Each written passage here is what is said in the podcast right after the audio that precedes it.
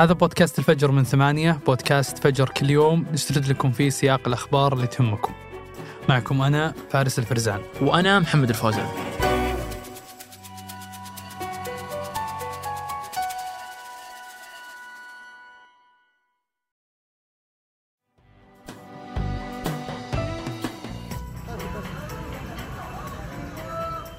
أمس أعلنت الإكوادور عن اغتيال المدعي العام سيزار سواريز. بسبب قراره في التحقيق مع عدد من أفراد عصابة اقتحمت قناة تلفزيونية محلية وهددت الحكومة على الهواء. هذا التصرف المرعب كان بعد أسبوع من إعلان رئيس دولة الإكوادور حالة الطوارئ ونشر القوات المسلحة وقوات الشرطة في البلاد للقبض على هذه العصابات. وعلى مدار الأسبوع دبرت العصابة حوالي 30 هجوم في مختلف أنحاء الإكوادور. على سبيل المثال فجرت بيوت بالقرب من منزل رئيس محكمة العدل الوطنية واختطفت عدد من ضباط الشرطة. كذلك احتجزت حوالي 180 من حراس السجون وموظفين ثانيين. خذت معها رهائن من خمس سجون على الأقل. وحتى الآن قاعد يزيد عدد المحتجزين والضحايا. هذا كله أثر على البلد كلها تقريبا. في عاصمة الإكوادور كيتو قفلت المتاجر ومراكز التسوق وطلبت وزارة التعليم إغلاق كل مدارس البلاد. وتعيش الإكوادور الآن صراع مسلح بين الحكومة والعصابة. في حدث كأنه حدث تشوفه في الأفلام أكثر من الحقيقة لكن حتى نفهم أكثر الشيء الاستثنائي اللي قاعد يصير في الإكوادور ونعرف من هي أخطر عصابة في العالم. نحتاج نعرف في البداية من هو فيتو وش العصابة اللي ينتمي لها ومدى خطورتها على البلد وكيف وصلت الإكوادور لهذه النقطة من الخطورة وهل في أمل قريب في الخروج من كل هذا؟ كل هذا الرعب صار بعد ما لقت الحكومة زعيم عصابة لوس تشونيروس المعروف باسم فيتو إنه هرب من السجن. هذه العصابة أو المافيا هي الأكبر والأقوى من بين 22 مافيا ثانية في الإكوادور. وزعيمها هو أدولفو ماسياس الشهير بفيتو واللي هرب في 7 يناير من السجن. قبل كم شهر في أغسطس اللي راح أغتيل فرناندو المرشح الرئاسي قبل أقل من أسبوعين من الانتخابات. وهو قد اشتكى من أن تجيه تهديدات من العصابة اللي تزعمها فيتو. وبعد شهرين قتل ستة من المشتبه فيهم في عملية الاغتيال في السجن. وما كانت هذه أول الجرائم الكبيرة اللي يتسبب فيها فيتو ويعادي فيها الحكومة بشكل مباشر ثم ينحاش كان فيتو معتقل من عام 2008 بعد إدانته بتهريب المخدرات والقتل والجريمة المنظمة ويقضي حكم بالسجن لمدة 36 سنة. بينما في فبراير 2013 هرب فيتو من السجن شديد الحراسة قبل ما يمسكونه من جديد. وبعد مقتل المرشح الرئاسي السابق واللي هو كان صحفي استقصائي وكان كثير ما يكتب تحقيقات فضحت تفاصيل تهريب العصابة للمخدرات أتهم فيتو مرة ثانية بالقتل وكانت كل الشكوك توجه له وأصبح تحت النظر أكثر. كان فيتو يعيش حياة منعمة في السجن. ووصف البعض سجنه كأنه فندق خمس نجوم. ومثل غيره من زعماء العصابات في الإكوادور كان يدير العصابة وهو في السجن. ويعتقد بعض الخبراء الأمنيين أن ربع سجون البلاد سيطر عليها العصابات. وفيتو ما كان الأول ولا الأخير في هذه العصابة. العصابة اللي أقرت الأمم المتحدة أنها من بين أخطر عصابات العالم. كانت العصابة الدولية نفسها فيها إل تشابو من المكسيك واللي ما تقل جرائمه عن فيتو أبدا. ويقضي الآن حكم بالسجن مدى الحياة. وكذلك أشهرهم بابلو إسكوبار في كولومبيا. ولذلك عشان نفهم أكثر خلونا نعرف وش هذه العصابة بالضبط. من المكسيك على حدود أمريكا مرورا بمنطقة الكاريبي وصولا إلى كولومبيا والإكوادور والبرازيل. في تنوع كبير في العصابات المنظمة ولنشاطها بين تجارة المخدرات العابرة الحدود وتهريب البشر. تجني هذه العصابات مليارات الدولارات سنويا عبر غسيل الأموال. وتتعامل العصابات مع الإكوادور اللي يعيش فيها 18 مليون إنسان باعتبارها مجرد ممر لتهريب المخدرات وبشكل رئيسي الكوكايين من كولومبيا وبيرو. حتى أنها بدأت بزراعة وصناعة الكوكايين في منطقة بوتامايو على الحدود الإكوادورية الكولومبية. والإكوادور موجودة على ساحل المحيط الهادي في أمريكا الجنوبية بين بيرو وكولومبيا. أي أنها ببساطة محاطة بالكثير من الغابات والأدغال اللي تسهل عمليات التصنيع والتهريب هذه.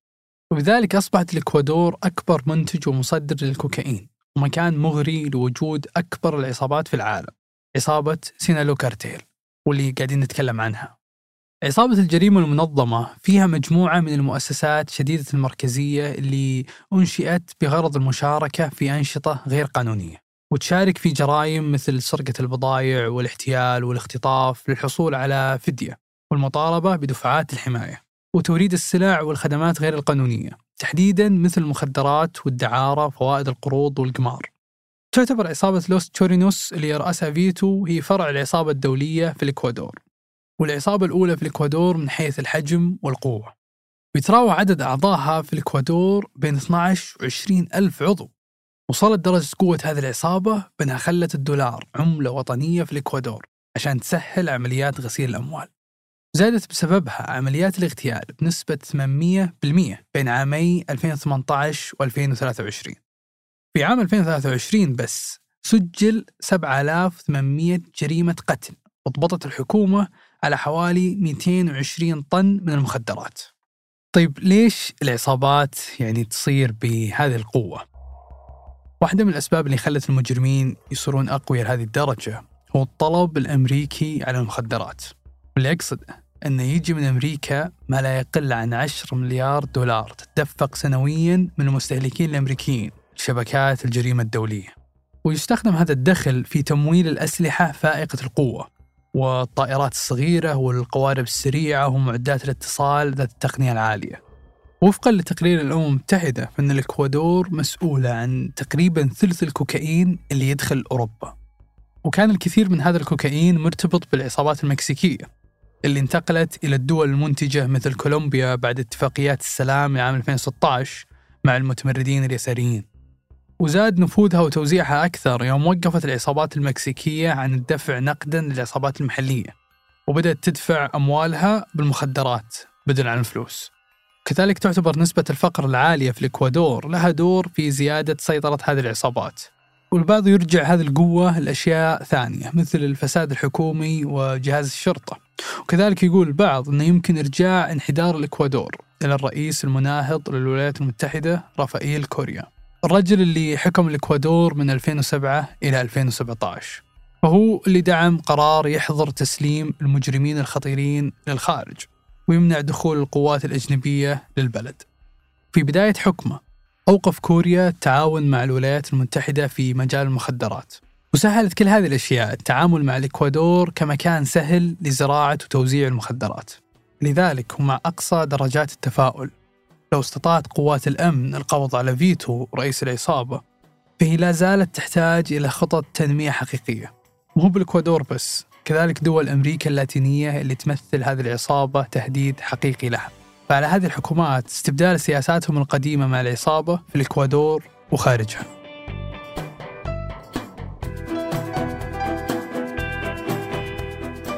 وقبل ننهي الحلقة هذه أخبار على السريع. وصل إجمالي تبرعات الحملة الشعبية السعودية لإغاثة غزة إلى أكثر من 600 مليون ريال.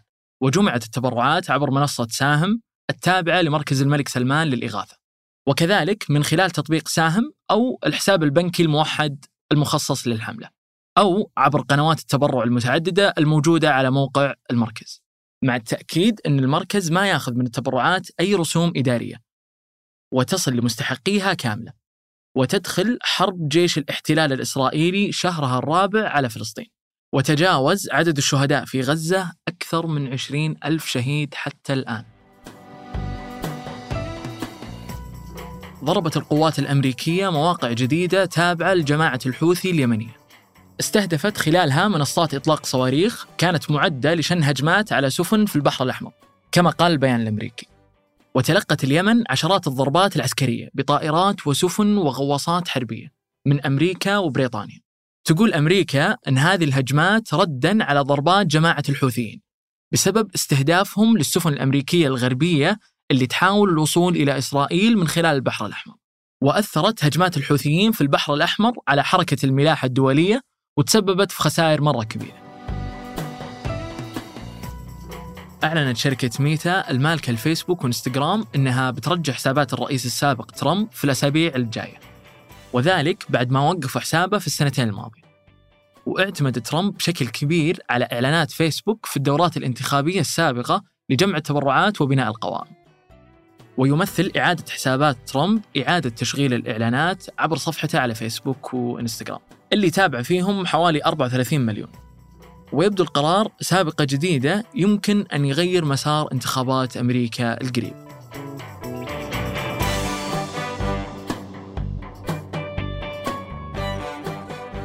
أنتج هذه الحلقة حسام الخولي وقدمتها أنا فارس الفرزان. وأنا محمد الفوزان. وحررها تيسير قباني.